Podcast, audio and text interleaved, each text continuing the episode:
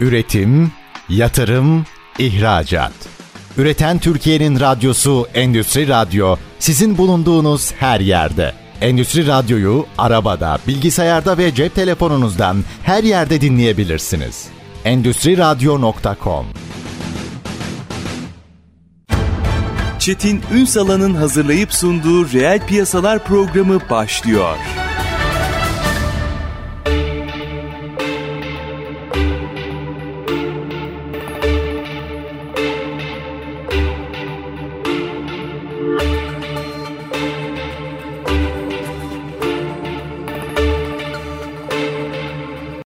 Piyasalardan merhabalar. Türkiye'nin gerçek gündeminde birlikteyiz efendim. Bugün denizcilik konuşacağız ama denizciliği deniz insanları üzerinden konuşacağız. Çünkü aslında bu alanda faaliyet gösteren çok önemli bir kesim var. Ve bu kesim biz genellikle işte ürünlerin ticareti hatta bu yolcu taşımacılığı da olabilir ama genel anlamda baktığınızda ekonomik anlamda dünyada denizler üzerinden gidip gelen bir ticaret hacmi var. Böyle ulaştırılıyor. Ama bunun ötesinde o gemilerin içinde insanlar ne yaşıyor?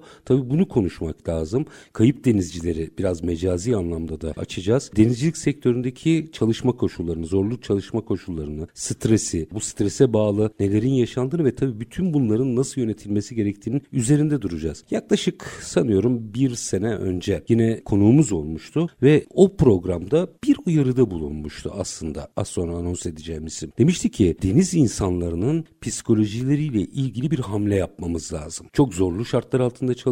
Koşullar zaten e, düşünsenize bir gemiyle açılıyorsunuz ve zaten başlı başına bir psikolojik yönetim haline geliyor ve mutlaka psikolojik destek verilmesi gerektiği ifade etmişti. Aradan bir, bir buçuk yıl geçti ve şimdi aslında vakaları belki vakaların özellerine girmeyeceğiz ama genel anlamda fotoğrafını çekeceğiz. Vakaları konuşuyoruz. Burada ne yapılması gerektiğini de üzerinde duracağız. Kıymetli bir konuğumuz var. Deniz Kızı Akademi kurucusu Melike Esra Karayel. Bugün reel piyasaların konu. Sayın Karayel hoş geldiniz efendim. Hoş buldum. Evet yaklaşık bir, bir buçuk yıl sonra aslında o zamanki uyarınızın ne evet. kadar önemli olduğunu evet. gördük. E, belki genel bir fotoğraf çekerek başlayalım. Yani bugün denizcilik sektöründe insani anlamda ne yaşanıyor? O koşullar, zorlu çalışma koşulları diye nitelendirilen koşullar neler? Sizden alalım detayları. Evet çok teşekkür ederim. Denizcilik en zor mesleklerden biri. Şimdi genel böyle verilere baktığımızda dünya ölçeğine baktığımızda yapılan araştırmalara göre %85'i kazaların insan unsurundan kaynaklanıyor. %85. Evet bu çok yüksek bir oran. Tabii yapı gereği gemide olmak ya da sektörün başka bir alanında yine denizcilik sektörü içerisinde yer almak bütün bu zorlukları da zaten buna dayanıklı, ister dayanıklılığı güçlü, aynı zamanda zamanda fiziken de buna uyumlanabilen kişilerin olması gerekiyor. Geçen seneki yayınlarda evet böyle bir uyarıyı yapmıştım. Çünkü ben işin içine girince ve işin hem deniz tarafında hem kişisel gelişim tarafında olunca çok daha ileriyi net görebiliyorsunuz. Her zaman zamanında müdahale yapılamıyor maalesef. Tabii bununla birlikte denizcilik sektörü ekonominin kalbi. Dünyada da böyle. Tabii tabii bütün dünya ticareti oradan dönüyor. Evet. Bu bakımdan bakıldığında buraya yapılan eğitim yatırımlarının kişisel gelişimle ilgili alanların ve işin diğer tarafında fiziki şartlarında çok daha farklı olması gerekiyor. Orada bir şeyi merak ederim ben. Tabii ki çalışma koşullarının getirdiği kendi iç sorunlar var ama onun dışında bir pandemi e, meselesi var. Orayı biraz açarsanız sevinirim. Çünkü pandemide durmadılar onlar. Hatta karaya bile çıkmadılar. Karaya çıkmadan gittiler geldiler. Bunlar çok etkili oldu mu? E, denizci zaten karaya çok çıkmaz ki o tarafta. Yani hani gitmişken e, bir turlarlar ya ama yani hiç çıkamadılar o dönemde evet, biliyorsunuz. Evet. İşte kara tarafında çalışmaktan farkı bu zaten. Yani orada çok ayrı bir dünya var. Benim çalıştığım alanda hem ofis tarafı hem de atölye tersane tarafı var. Her iki tarafta çok farklı ama birbirleriyle uyum içerisinde olmaları gerekiyor. O bakımdan da bakıldığında diğer sektörlerden çok ayrışıyor zaten. Zaten hani şöyle düşünün bir ekip. Biz kendi içimizde ekip olabiliyor muyuz? Aynı şekilde. O önemli. E, tabii o tarafta da hem işin deniz tarafında, gemi tarafında olanlar ve arka planda kara tarafında olanlar bir ekip olabiliyor mu? Zaten birazdan konuşacağız. Kazalar, zorlu şartlar burada işte bu ekip olmak e, çok önemli. Ben hep şuna bakıyorum. Ne olursa olsun kaynağına inmeli. Şimdi işte son bir ayda ondan fazla kaza oldu. İki gemi battı, dört gemi karaya oturdu. Ama bu zaten artık biz sonuçlarını alıyoruz. Pek çok alana bakmak lazım. Pek çok alanda kendi içinde ne yapılması gerekiyor? Çözüme odaklanmak lazım. Çünkü suçlamak en kolayı. O vaka olmuş artık yani ona. Olmuş Nedenlerini, şeylerini temellerini bulursunuz, müsebbibini bulursunuz. Nedenini bulmak lazım. Evet, kaynağına inmek lazım. Kaynağına inmek için de tek tek o alanlara baktığınızda yani arka planda neler var? Kara tarafında olanlar tarafında, gemi gemiye çıkanlar tarafında neler var, neler yapılmalı? Bunlara bakmak lazım. Bunlar masaya yatırılmalı. Zaten bununla ilgili de çalışmaları STK'lar diğer e, taraflarda yapılıyor. Dediğim gibi denizcilik bu sektör ekonominin kalbi. E, dünyada da bu böyle oldu. Bunu da az önce belirttik ve burada demek ki e, son yapılan araştırmalarda veriler bize diyor ki insan kaynağı tarafında, eğitim tarafında eksikler var. Geliştirilmesi gereken yerler var. Tabii ki gemilerin bakımı, onarımı, arka planda çalışan bir takım şeyler bunlara zaten yapılıyor. Ama esas önemli insan kaynağı. Her zaman da böyledir. Kurumlarda da zaten e, kalp insan kaynağıdır. İnsan kaynaklarına gerekli e, donanım verilmezse, gerekli şartlar sağlanmazsa e, bunun zararı çok daha hem can hem mal kaybı olarak geri dönüyor. Yani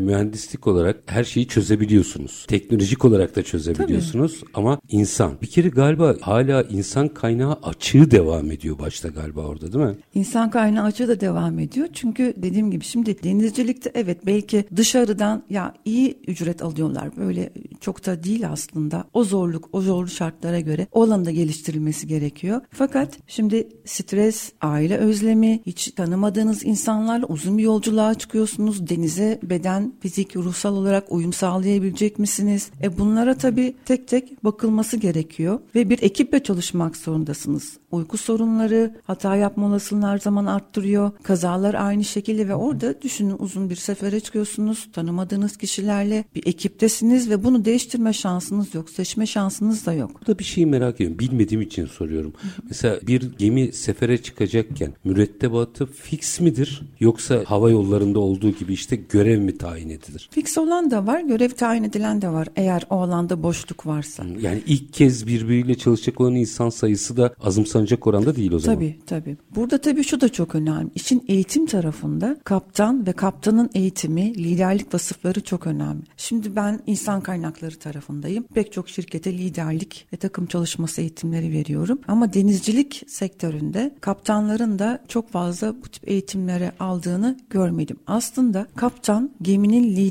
Çünkü o zorlu şartlarda bir ekibini iyi tanıyacak. Zorlu şartlarda ilk başta kendisi zaten fiziki ve ruhsal olarak güçlü olup ekibinde yönetecek. Ekibin özelliklerini iyi bilecek. Aynı zamanda gemiyi de çok iyi tanıyacak. Hem gemiyi iyi tanıması hem ekibin iyi tanıması ve ekibinin özelliklerine göre yeri geldiğinde görevleri farklılaştırması ya da desteklemesi ve anında müdahale yapması çok önemli. Tabii bu yetkilinin geliştirilmesi gerekiyor. Bunun için de eğitim. Kaptanın tabii ki tek yetkili yani orada en büyük yetkili o ama işte sabitler, çakçı başıları var. Ekibiyle birlikte eğitilmesi lazım. Tabii. tabii. Hani benim önerim bu da yapılacaktır diye düşünüyorum. Bunu da konuşmuştuk. Ee, çünkü eğitim sık tekrarlandığında beyin öğreniyor ve maalesef ki yapımız gereği acılardan öğreniyoruz. Maalesef. Zorluklardan öğreniyoruz. Şimdi pek çok kaza haberi aldınız. Kasım ayında başladı zaten bunlar. Maalesef kayıp denizcilerimiz var. Onlara da buradan Allah'tan rahmet diliyorum. Ailelerine sabırlar diliyorum çok zor. Denizci, ailede bir denizcinin olması,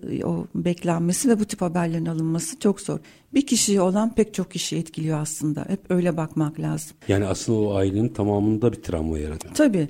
Zaten aslında travma Şimdi bu sektörde ya da her sektörde gelen kişiler her, hepimizin bir hikayesi var. Bizlerin görevi bu hikayeye göre en doğru yere yerleştirmek ve gerektiğinde desteklemek. Bu desteklemek ayda bir, üç ayda bir olmamalı. Çünkü her zaman bir desteğe ihtiyaç oluyor. Orada nerede ne sorun yaşanıyor ve nasıl çözmeliyiz meselesini açacağız ama bir iki dakika sonra bir araya gideceğim. Yarım kalsın istemiyorum o. Onu diğer bölümde böyle madde madde açalım istiyorum. Ama sanıyorum özellikle kaptanlarla ilgili vurgunuzda stabil bir durum da yok. Yani denize çıkıyorsunuz ve her an bir vaka ve operasyon galiba. Bu başlı başına normal bir liderlik vasıflarının ötesinde özellikleri istiyor mu, gerektiriyor mu? Evet, gerektiriyor. Aslında burada bunlara verilen, bu kişilere verilen eğitimle de birazcık farklılaşması gerekiyor. Yani bizim klasik liderlik eğitimi olmaz. Bu liderlik eğitimini verenin de zaten deniz kökenli denizde olması gerekiyor. Ben gemiye çıkmadan o insanın orada ne hissettiğini anlayamam. Çıkacağım zorlukları göreceğim ve onu önce ben kendim deneyimleyeceğim. Eğitimim verirken zaten ben de bu alan benim için çok önemli. Bunu yapıyorum. Şimdi beynin şöyle bir özelliği var. Beyin aklınızda ne zaman bir şey resmetseniz beyin bunu tamamlayıcı kimyaya çevirir. Hmm. Bu çok önemli. Yani eğer ben korku korkuyorsam, korku dolu bir alana açıldıysam, bir fırtınaya yakalandım. Burada o zaman hemen burada tamamlayıcı kimya devreye giriyor ve onunla ilgili bedenle bir takım işte hormonlar salgılanıyor. Şimdi biz burada ne yapacağız? Bunu bir kere simülasyonlarla deneyimlettirip bu alanda yapılması gereken hemen e, o sinir sistemini dengeye getirecek bir takım durumları göstermemiz lazım ve aynı zamanda uygulamamız lazım. Şimdi bir de teknoloji bunun için çok müsait galiba çok müsait? Tabii, tabii. Ee, yani sanki denizdeymiş gibi de o simüle edilebiliyor galiba. Evet, üniversitelerimizde de var simülasyon yerleri ve bunu da yapmak çok zor bir şey değil. Bunu yaptıktan sonra ve ayda bir, ayda iki bunun bir e, muhakkak iş planına göre zamanlaması yapılır ve burada zaten bir kere bedene bunu yaşatırsanız e, sonrasında belli bir zaman sonra alışkanlık haline gelecek. Klasik reaksiyonlar veriyor. Şimdi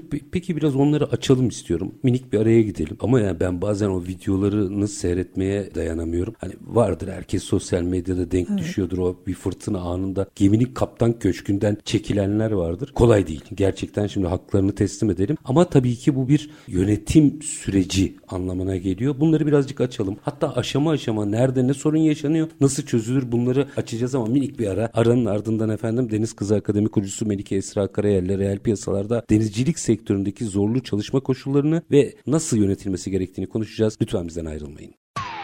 Üretim, yatırım, ihracat. Üreten Türkiye'nin radyosu Endüstri Radyo sizin bulunduğunuz her yerde. Endüstri Radyo'yu arabada, bilgisayarda ve cep telefonunuzdan her yerde dinleyebilirsiniz. Endüstri Radyo.com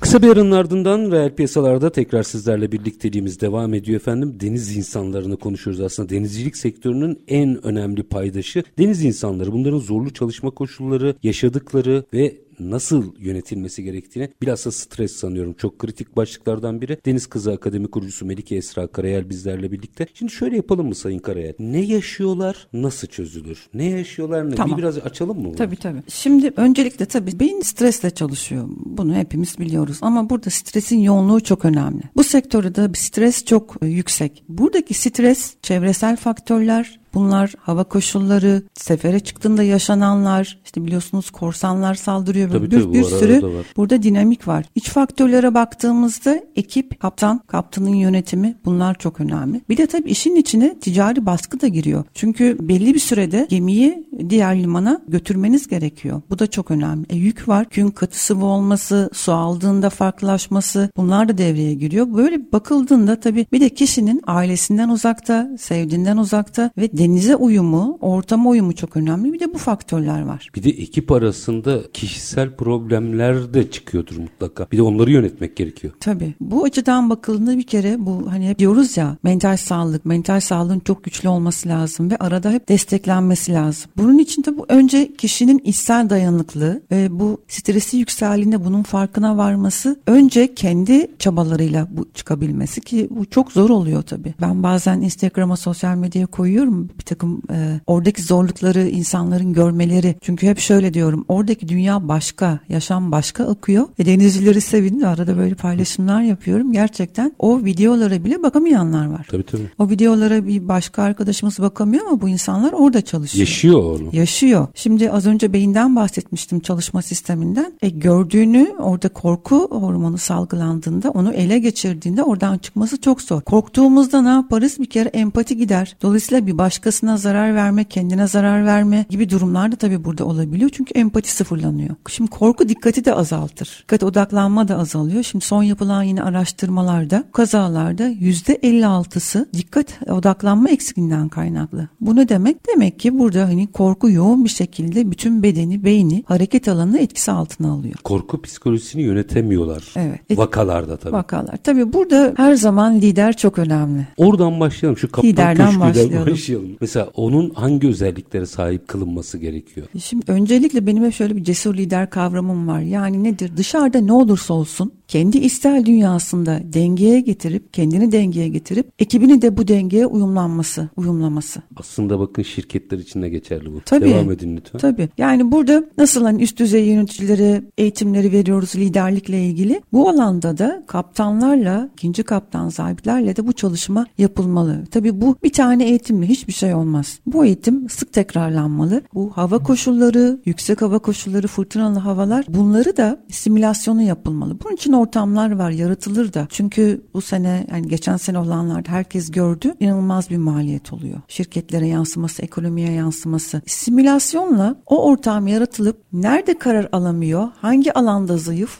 hangi alanda güçlü, neyi daha güçlü yapabilir, nasıl bir destek verilmeli burada? Bununla ilgili çalışmalar yapılır. Yani biz bu aslında biz buna iyileştirici faaliyetler diyoruz. Bir mevcut ortamı görmek, ekibini nasıl yönetiyor, yönetirken kendindeki eksiklikler bunu da tabii farkına varacak ve belki de tabii ki işin donanım kısmıyla, gemi kısmıyla, güvenlik kısmıyla. Çünkü herhangi bir fırtınada gemide de yapılması gerekenler var. Donanımın iyi olması, fırtına anında bütün ekipman iyi mi, e, yeterli mi, eksik olduğunda kontrol edilmediğinde orada sorun çıkabiliyor. Aslında hepsi bir bütün, hepsi birbirini destekliyor. Dolayısıyla bunları simüle edip bu eğitimlerin tekrarlanması gerekiyor. Bu olunca ne olacak? Beden bu zorlu şartlara hareket ederek o alanda da yapılması gerekeni yaparak sadece düşüncede kalmayarak hayata geçirmiş olacak. Bu ihmal mi ediliyor? İhmal ediliyor demek istemiyorum. Bundan sonrasında tabii bu çok önemli bir çözüm. Bir şekilde yeteri kadar olmadı diyelim. Çünkü burada yani önemli olan çözüme odaklanmak. Odağımız burada olmalı. Bu yapıldığında zaten birkaç kurum yaptığında ve bunun faydasını gördüğünde hepsi buna katılacak. Belki de bir kural olarak konur onu bilemiyorum ama bu,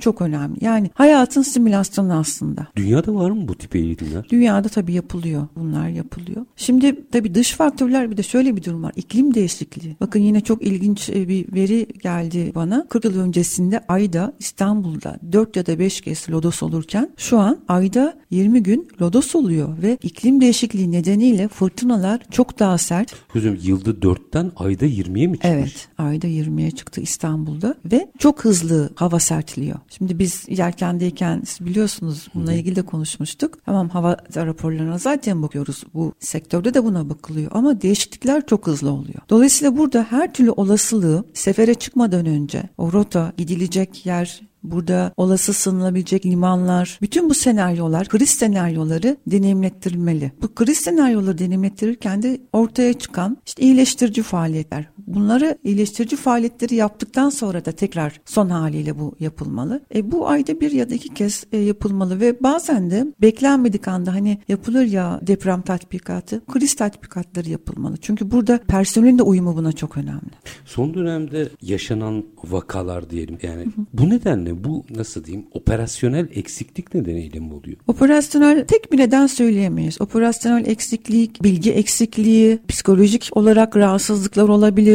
Burada çünkü kayıplardan sonrası bazen hemen sefere çıkarılabiliyor. O ticari baskı burada pek çok neden olabilir. İşin gemi tarafı, yönetim tarafı, armatör tarafı pek çok neden olabilir. Ya yani burada bir tek kişi suçlamak bu yüzden oldu demek çok sağlıklı değil. değil. Zaten tespit edelim ki çözelim. Hı. Bizim karayolunda kamyoncularla ilgili yaşanan anladığım kadarıyla burada da yaşanıyor. Yani bir an önce git bırak hatta mümkünse doldur gel gibi gibi ticari baskılar burada da çok fazla anladığım kadarıyla. Şimdi ticari baskılar da var ama şimdi mesela en son hani batan gemiden e, konuşursak sonuçta burada liman çıkış belgesi var ve sonuçta en üst seviyede denetlenen gemi. Yani burada bir sorun yok aslında. Orada henüz daha ne olduğu çok bilinmiyor. Sadece bir takım şundan oldu bundan oldu demeler var. Yani burada dediğim gibi bir de çok inanılmaz büyük fırtınaydı ve Sinop limanına yüzlerce gemi sığındı. Şimdi işin bir de bu tarafı var. Sığınılacak limanları da belki e, kapasite. E, kapasitesi hani orası doldu anında haber akışının olması, iletişimin kesilmemesi bu da çok önemli. Arka planda çalışanlar. Bunda da muhakkak e, ilgili yetkililer gerekeni gereken iyileştirmeleri yapacaktır. Orada galiba işte iklim krizi burada devreye giriyor evet, değil mi? Yani evet. hiç hesap edilmeyen koşullar çıkmaya başladı. Bunun içinde ayrıca 20 yıllık kaptan olabilir ama 20 yıl önceki iklim koşullarıyla bugünkü çok ciddi fark gösteriyor sözlerinizden bunu anlıyorum. Evet tabii bu çok önemli faktör. O zaman biz ne yapacağız? Burada bu ani değişen değişiklikleri belki anında o e, yol rota sarı yol, rotaya olabilir bu. Hmm. Çıktığınız sefere birden ani değişiklik oldu ki biz bunu denizde yelken tarafında da yaşadık. O zaman burada işte kriz senaryoları. Yani gemi personeli bu ani kriz senaryolarına karşı hazırlıklı olacak şekilde her açıdan, mental açıdan eğitilmeli. Donanım kontrol edilmeli. Burada ee, anladığım kadarıyla mesela bir geminin limandan çıkabilmesi için yani işte survey kurullarını biliyorum. Hı. Bir tek eksiği bile olsa ona izin vermezler. Burada mesele mentalde çıkıyor galiba. Yani şey psikolojik ve bakış açısı olarak hazırlanması lazım. Yoksa bence donanım eksikliği nedeniyle zaten hareket ettiremezsiniz gemiyi. Ya ekipmanlar yine de kontrol edilmeli. Yani o olabilir eskimiştir. Bunların işte cansalı var, diğer ekipmanlar hmm. var. Bunların hepsine bir bakılmalı. İnsan faktörü tabii ki çok önemli. Zaten veriler de bunu gösteriyor. Yüzde İnsan, kaç yüzde 85, yüzde 85. Yani diğer kazalarda yüzde 56 dikkat eksikliği psikolojik rahatsızlıklar nedeniyle. Bu çok önemli bir oran. Ama bununla birlikte ben hep bütün olarak bakıyorum. Tabii ki insan faktörü her birini ayrı ayrı eğitimlerle. Şimdi bir kaptan tabii ki personeli çok iyi tanımalı. Yani bu tatbikatlarda da e, karanlıktan korkuyorsa benim personelim ben onu tankere indirmemeliyim. Ama bununla birlikte karanlıktaki o korkma nedenine ilgili destek aldırabilirim. Bunu da vermem gerekiyor. Hı, korkuyor deyip kenara ayırmamanız gerekiyor. Tabii yani evet ben bunu bileyim. Böyle bir şey olduğunda, böyle bir kriz olduğunda bu kişiye bunu vermeyeyim ama gerekeni de yapayım. Bu da iyileştirici bir faaliyet. Orada şeyi biraz açar mısınız? Şimdi bakın alt gruba yani kaptandan sonrasına geleceğim ama kaptandayken hazır kara ve deniz o ilişki çok önemli dediniz birliktelik ve oradaki senkronizasyon nasıl sağlanıyor veya sağlanmalı diyelim. Şimdi tabii yani psikolojik sağlamadan evet. bahsediyorum. Teknik olarak yapılıyor olabilir ama %85 insan kaynaklı kazalardan bahsediyorsak burada başka bir problem var demek. İletişim, açık iletişim, herhangi bir sorun olduğunda bunu açıkça paylaşabilmeli ve destek istemeli. Destek, yardım istemeyi çoğu zaman yapamıyoruz. Bu konuda da tabii yöneticilerin e, gerekli koşulları da sağlaması gerekiyor. Tabii iyi bir kaptanın kaptanın ofis tarafında da kaptanla birlikte iletişimde olan kişilerin tabii planlama. Zaten planlamada eksik olduğunda ve hayata geçirilmediğinde yapılan her şeyde e, boş oluyor. Bu planlamada bir önlem aşaması var. Yani geminin, seferin, hava koşullarının ve olası tehditlere karşı bir planlama yapılması. Bunu kaptan yapacak ama tabii ki arka planda da e, kara tarafında da desteklenecek ve bu planlamayı yaparken e, gemi personelinin durumunun dikkate alınması. Bunların hepsi çok önemli ve bir sonraki aşama hazırlık. Hazırlık Hazırlıkta bütün risk senaryolarını, olası risk, risk senaryolarını bir masaya yatırıp bunlarla ilgili o simüle, simüle edilmesi bu çok önemli. Tabii müdahale kısmında da o hazırlık aşamasından sonra işte kaptanın ekibin iyi tanıması, olası sorunları, çıkan sorunları e, görüp yine kara tarafına bildirmesi. Burada da açık iletişim. Tabii ki her zaman ben hep şunu diyorum. Hepimiz aynı gemideyiz eğitimlere böyle başlıyorum. Evet onlar işin gemi tarafında ama kara tarafında da onları destekleyen, de satın alması, diğer tarafları eğitim tarafı, insan kaynakları ve kurumun başındaki kişi burada o birliği sağlaması gerekiyor. Gemide kaptan lider, kara tarafında da e, şirketin sahibi. Gerekiyor diye anlattığınıza göre burada tabii ki bu işi çok iyi yapanlar vardır. Onları tenzih ederim ama sektörel ortalamada bir problem olduğunu anlıyorum ki gerekiyor diye konuşuyorsunuz. E, e tabii yani yani şimdi problem yok diyemem. Problem varsa çözüm de var. Hı. Zaten e, bu kadar kazaların olması, işte %56 gibi psikolojik sorunların dikkat odaklanma eksikliğinin yüksek olması demek. Bu alanda desteğin az olması demek. Biz ne yapacağız? Bundan sonrasına bakacağız. Bundan sonra bu oranı nasıl indirebiliriz? Nasıl eğitimlerle e, destek vermeliyiz? Ve eğitim tarafında tabii az önce bahsettim çok ayrı bir özelliği var. Çünkü bu eğitimi verecek kişilerin denizi de bilmeleri gerekiyor. Denizde zorlu şartlarda, e, fırtınada ya da tam tam tersi düzgün havada düzgün da havada da aynı şekilde orada ne hissettiğini bilmesi gerekiyor. Bununla birlikte arka planda bu kişilerin hikayeleri. Şimdi hikayeler eğitimde çok önemli. Bir genel eğitimler veriyoruz ama bununla birlikte o hikayeye uygun o kişinin geldiği kültüre uygun eğitimlerin de desteklenerek vermesi gerekiyor. Geldiği kültür derken? E çok farklı kültürlerden gelebiliyor. Tabii yani büyüme, büyüdüğü ortam farklı olabiliyor. Yine burada daha en temeline inersek kişi ailede gördüğünün dışında çok zor çıkar. Hmm. Aile tarafında gördüğü bir takım travmatik etkiler varsa ve bunu hayatına taşıyorsa bu konuda bir destek almamışsa bu sefer bunlarla ilgili de yine bir destek vermek gerekiyor. Mesela korkudan bahsettik. Çok genel konuşuyorum. Karanlıktan korkuyorsa o zaman karanlıkla ilgili belki bir şey yaşadı bu kişi. Bir de tabii bu sektörde çok fazla kaza var. Her gün ölümle e, bazı alanlarda e, burun burunasınız. Burada çok yüksek bir adrenalin, yüksek bir korku E, tabii ki korku neyi getiriyor? Kaygı, endişeyi de getiriyor. O da hata yapma riskini getiriyor. Tabii. Artırıyor. Şimdi burada da korku kaygı kavramına girersek korku da bilgilenirsiniz o konuda. Bilgi her zaman korkuyu kovar. Fakat bu sürekliyse eğer o zaman korkum kaygıya dönüşmüştür. E, kaygıya dönüşmüşse ben şu anda yaşamıyorum. Gelecekte yaşıyorum demek. Gelecekte yaşayan bir kişinin de dikkati odaklanması azalır. Şu anda değildir çünkü. Hep gelecekte yaşar. Doğru mu anladım? Bir vaka anı, herhangi bir vaka anı siz ya buradan nasıl kurtulacağım diye düşünürken burada şu anda ne yapmam gerektiğini ihmal edersiniz. Tabii. Do- doğru mu anladım? Çok doğru. Şimdi birazcık daha açmanızı rica edeceğim bunu. Şimdi ama anladığım şu liderlik eğitimleri, e, yöneticilik eğitimlerin ötesinde bir durumdan bahsediyoruz. Yani belki o tarafta verilen eğitimler bu tarafa verilebilir de bu taraftakilerin o tarafa yetmeyeceği çok açık gözüküyor. Evet, evet. Birazcık daha detay rica edeceğim ama minik bir ara. Aranın ardından Deniz Kızı Akademi kurucusu Melike Esra Karayel'le denizcilik sektörünün zorlu çalışma koşulları ve strese bağlı oluşan durumlarda nasıl yol izlenmesi gerektiğini konuşuyoruz. Kısa bir ara lütfen bizden ayrılmayın. Üretim, yatırım, ihracat. Üreten Türkiye'nin radyosu Endüstri Radyo sizin bulunduğunuz her yerde. Endüstri Radyo'yu arabada, bilgisayarda ve cep telefonunuzdan her yerde dinleyebilirsiniz. Endüstri Radyo.com Kısa bir aranın ardından reel piyasalarda tekrar sizlerle birlikteyiz. Konuğumuz Deniz Kazı Akademi kurucusu Melike Esra Karayel. Kayıp denizcilerden yola çıktık. Aslında denizcilik sektöründeki zorlu çalışma koşullarına bağlı, strese bağlı özellikle oluşan durumları konuşuyoruz. Önemli bir bilgi. Deniz kazalarının %85'in insan kaynaklı olduğu kayıtlara geçmiş vaziyette. Burada biraz belki şunu konuşmak lazım. Gerçekten bir eğitim, şöyle diyeyim ben bir şirketin üst düzey yöneticisiyim Evet. ve liderlik eğitimi alıyorum. Bir geminin kaptanıyım. Liderlik eğitimi alıyorum. Bir aradaki farkı açabilir misiniz bize? Yani burada olup da burada olmayan ne var? Şimdi karadaki şartlarla denizdeki şartlar çok Şüphesiz. başka. Az önce de bahsettim. Hani beyin korktuğu anda tamamlayıcı kimya her Devreye zaman giriyor. her duyguda tamamlayıcı kimya değiştiriyor. Bu sadece korku için değil. Eğer aşık olursanız o zaman ve aşk geçiriyorsanız beyin harika şeyleri salgılar. Ama korku geçtiği zaman da bu sefer negatif hormonlar salgılanıyor. Yani sizin bedeninizi olumsuz etkileyecek hormonlar salgılanıyor. Ve korku anında empati tarafı gidiyor. Şimdi karadaki lider de her gün ölümle yüz yüze gelmiyor. Bir fırtınaya yakalanmıyor. Yakalandığı fırtınalar işte hedeflerle ilgili ama denizde ikisi de var. E, fırtına olduğunda hem bedensel olarak ona maruz kalıyor. Büyük bir ekibi var. Ekibinde ekibi de tabii ki buna maruz kalıyor. Dolayısıyla hem burada fiziksel güvenliğini sağlamak durumunda hem de kendisine verilen hedefleri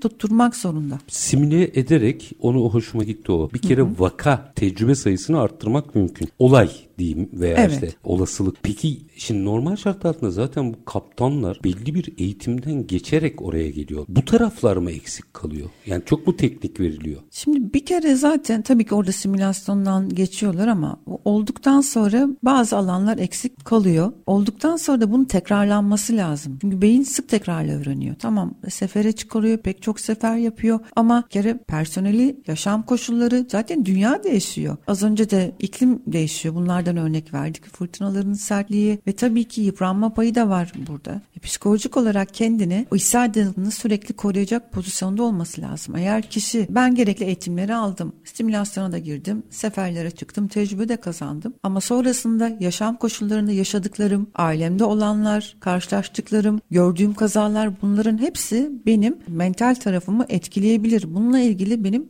destek almam lazım. Zaten yani kara tarafında da bunu yapıyoruz. İşte bunu nasıl yapıyoruz? Bir takım sektörel eğitimler, koçluk, mentorluk bunlarla zaten ne yapıyoruz? Kişiyi yeniden eski alanına döndürecek, eski enerjisine döndürecek eğitimleri veriyoruz, destekliyoruz. Bu tarafta sadece yaptığınız sapmalar şirketin zararına değil aynı zamanda can kaybına hatta geminin kaybına kadar gidebilecek hikayelere gidiyor. Tabii. O yüzden buradaki operasyon farklı galiba. Buradaki operasyon iklim koşulları, çalışma koşulları ve tabii ki diğer sektörlerden, sektörlerden farklı bir yıpranma payı var. Peki hadi sadece kaptanlarda kalmayalım. Bir de o mürettebat var. Mürettebat da aynı koşullarda. Her mürette, her pozisyon için bu benim önerim zaten. Her sadece kaptanlar değil, o simüle edilecek kriz senaryolarını olası sinir kriz senaryolarına karşı bütün personel, bütün ekibin buna dahil olması lazım. Ki kaptan da personelin güçlü yönlerini, zayıf yönlerini görsün. O kişiler de görsün. Şimdi farkındalık çok önemli. Az önce korkudan bahsettik. Korktuğu anda farkındalığımız zaten gider. Ve bu kaygıya dönüşüyorsa zaten biz o anda yaşamıyoruz demektir. Bunların her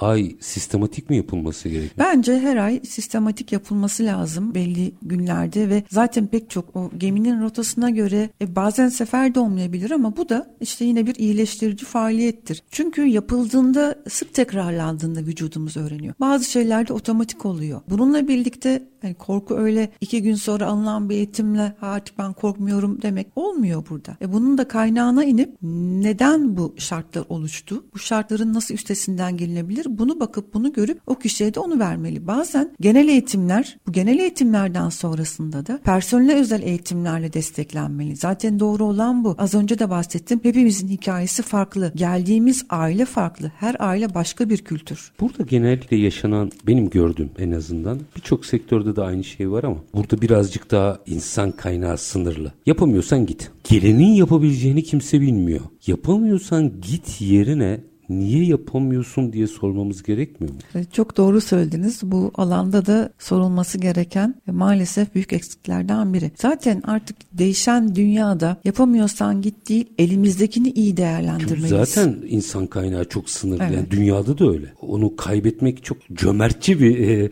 tavır oluyor bilmiyorum. Aslında maliyet olarak çok daha zararı oluyor çok. kurumlara. Yeni birinin gelmesi, adapte olması ki kolay adapte olmuyorlar. Kurum kültürü, aidiyet duygusu bunlar bunların sağlanması o kadar kolay şeyler değil. E, o zaman ne oluyor? Sirkülasyon çok fazla oluyor. Aidiyet duygusu oluşmuyor. Zaten gelen kişi orayı benimsemiyor. Benimsemek o kadar kolay değil. Bir de tabii ki hem kuruma adapte olacak hem denize olacak. Bir de mekana gemi de mekana yine. ve yani. arkadaşlarına olacak. Şimdi kara tarafında seçme şansları var. Tabii yani bu evet. şirkette mutlu değilsem e, giderim başka şirkete evet. ama denize çıktınız bir kere. O kadar kolay olmuyor orada geri dönmek. Tabii kara tarafında hiç kimse ailesini ailesini geride bırakmıyor çoğunlukla. Hı hı. Haber alamama ya da bir hasta haberi aldınız, çok sevdiğiniz bir yakınız denizdesiniz. E tamam eskiye göre haber akışı çok daha fazla ama uzakta olmanın, yardımcı olamamanın verdiği o çaresizlik duygusu çok başka etkiler. Bu mesela hesapta olmayan bir vaka olabilir. Yani her şey düzgün çıkmıştır. Evet. Ama bir kişinin ailesinde yaşanan bir problem sizin geminizdeki gidişatı etkileyebilir gibi gözüküyor. Kesinlikle işte burada da çaresizlik duygusunun insanlara o kişilere yarattığını eğitmenin iyi bilip ona göre orada onu desteklemesi lazım. Bunun yollarını öğretmesi lazım. O yüzden eğitimlerimiz bizim daha farklı denizde. Çaresizlik duygusu arka planda suçluluk duygusunu da çalıştırır. Suçluluk yine aynı noktaya geleceğim. E, dikkat ve odaklanmasını azaltan çok negatif bir duygu oluyor. E, o zaman hem suçlu olacak hem çok önemli bir görevi var. Diyelim ki işte çarkçıbaşı yani işin mühendislik tarafında çok önemli hesaplamaları yapan kişi bir hatası geminin o limana zamanında varamaması hatta daha negatif sonuçlara da neden olabilir. Merak ediyorum. Şimdi hep işte robotların, şunların, bunların konuşulduğu bir dönemde bütün bu problemleri bir şekilde insan kaynağıyla aşmak yerine otonom gemilerde çok tartışılıyor ya. Ama ben mesela bazı denizcilerle konuştuğumda 3-4 kişi de olsa insansız mümkün değil vurgusunu hep duyuyorum. Evet. Bilmiyorum o bütün o robotik gelişmeler, otonom gemiler, e, bir tarafta insan kaynağı bu, bu üçlemelere baktığınızda sizin gördüğünüz fotoğraf ne? Yok o denizde evet burada olmaz. Yani o ben ben hep şöyle bakıyorum. Bu otonom sistemler belki çok sınırlı alanlarda kullanılabilir ama ruhu katmak lazım. Karar alma, hızlı karar alma. Bunun için tecrübeler ve tabii ki her işte olduğu gibi denizde bu çok daha fazla. Kaptanın, liderin hızlı karar alıp gerekeni yapması. E bunun için de işte dingin bir zihin gerekiyor. İşte şimdi şöyle bir test. Beyin fırtınası yapmak anlamı söylüyorum. İşte üretken yapay zeka bunu da yapar denilecektir. Yapay Öyle zeka ruh katamıyor. Her şey var ama ruh yok. Yani günün sonunda o insan kaynağına bir sahip çıkmak gerekiyor. Evet. E, peki bu şeyi de merak ederim. Tamam bunları seferlere çıkmadan veya işte zaman zaman bu eğitimler yapılsın. Veri çağındayız. Bir gemi seferden döndükten sonra ne yaşandığıyla ilgili bir analiz yapılıyor mu? Şimdi tabii ki yapanlar şey, var. İnsani analizden bahsediyorum. Evet. Genellikle ticari analizler yapılıyor. Onu biliyorum. Ama ne yaşadınız bu seferde denilip işin insani psikolojik boyutu masaya yatırılıyor mu? E çok fazla yatırılmıyor. Yatırılması lazım tabii. Zaten az önce de iyileştirici faaliyetlerde bunu konuşmuştuk. İşin hem simüle tarafında hem de gerçek sefer sonrasında bunlarla ilgili konuşulup eksiklikler tamamlanmalı. Ve bu burada yine hem deniz tarafında hem kara tarafında da bir bütün olarak bu konuşulmalı. Zaten bunlar olduğunda her zaman çözüm gelir. Her zaman gerekli o iyileştirici faaliyetler olduğunda olası kazalar zaten baştan önlenmiş oluyor. Ama e, deniz öyle bir şey ki elinizden gelin en iyisini yapın. Eğitimleri aldırın, simüle, e, simülasyonları yapın. Yine olacaktır. Ha, yani engellemeniz ee, mümkün değil. Yani biz sayıyı azaltabiliriz ve kayıpları azaltabiliriz. Dünyada nasıl bu durum? Onlar ne konuşuyorlar yani? Mesela e, bu söylediklerimiz mesela orada da aylık eğitimler vesaire var mı ki? Yoksa bu dünya için de mutlaka yapılması gereken bir başlık mı? Yani Türkiye'ye kıyaslarsak Türkiye'ye göre tabii o alanda daha ileriler. Özellikle ee, psikolojik taraftan. Tabii kadarıyla. evet evet.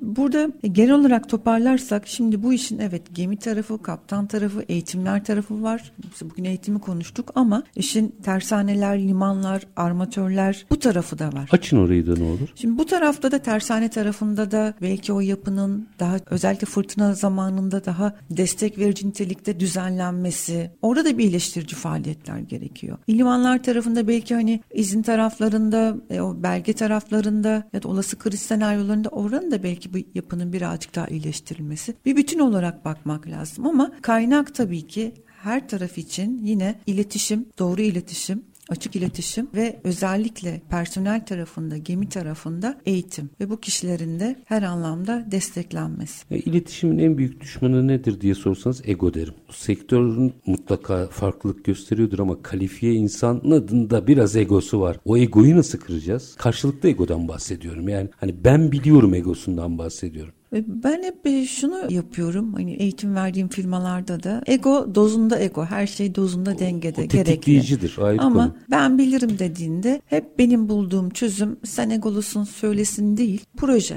ekibinde katıldığı projelerle birlikte çalışma alanı, birlikte çalışma alanı sağladığında ve etkinlikler yapıldığında o insanları kaynaştırıcı oluyorsunuz zaten. Ve evet belki hemen bilgisini paylaşmıyor ama bir diğer arkadaşım paylaştığında o da bir adım atıyor. Küçük bazen büyük adımlar, bazen küçük adımlar. Ama burada ne önemli? Emek, çaba ve istek. Bir buçuk sene, bir sene önce bu bahsettiğiniz mutlaka psikolojik destek yapılması lazım denseydi. Tabii bilemeyiz hiçbirimiz ama bu yaşananların, son yaşananların birçoğu çözülebilir miydi? Vaka vaka bakmak lazım ama genel o itibariyle soruyorum. Ya çözülebilirdi. Yani bir sene çok aslında bu alanda belli bir yapı oluşturulabilirdi. Zaten biri yaptığında diğeri de görüyor. Faydasını gördüğünde ben de yapayım. E zaten bir sene sonucunda biz o verileri almış olacak. Ben hep şunu söylüyorum. Ölçün. Eğitimleri de ölçün ve hep geliştirelim. Çünkü sonuçta evet ben deniz tarafındayım. Denizin üstündeyim. Diğer alanı biliyorum. O bağ kurmak çok önemli. Şimdi kara tarafında kurulan bağ, deniz tarafında kurulan bağ çok farklı oluyor çalışan kişilerle. Ve orada beynin frekanslarından bahsetmiştik. İşte mesela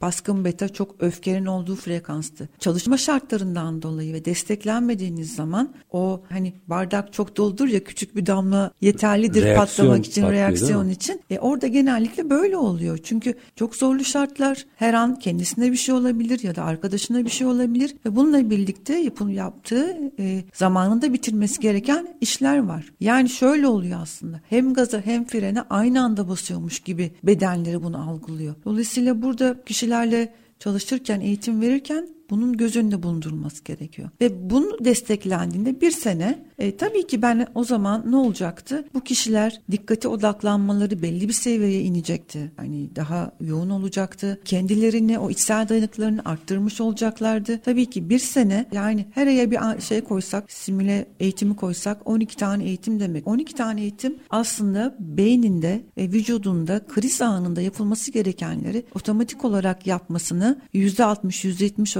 oranında sağlaması demek. Anladığım kadarıyla bunun tabii ki şimdi konuda duyarlılığı olanlar eğitimleri alabilirler ama sanki şirketlerin kendi içerisinde bir departmanları olması gerekir ve sürekli hale getirmesi gerekir gibi hissediyorum bunu. Süreklilik zaten eğitimin olmazsa olmazı. Eğer iyi bir şey yapmak istiyorsanız sadece yapmış olmak için iyi bir şey yapmak ve bunun faydasını görmek istiyorsanız e, sürdürülebilir, sürekli olması lazım ve ölçümlenmesi lazım. Bir dakikam var. Bir dakikada biraz sohbet babında şunu sormak istiyorum. Denizciler dediğimizde dünyanın en relax insanları hep aklımıza gelir. Ama anlattıklarınız çok farklı. Evet. Ya onlar çok dünyanın en relax insanları değil anladığım kadarıyla. En relax insanları değil benim için tüm denizciler çok koca yürekli insanlar. Şüphesiz öyle ama bakın bu anlattıklarınız çok zorlu koşullarda yaşadıklarını gösteriyor. Yani şey değil bu arada mad maddi vesaire oralara hiç girmedik. Belki de çok iyi maaş alıyorlar ama yaşamsal olarak çok zorlar. Bu kadar zorluğa bu kadar relax görüntü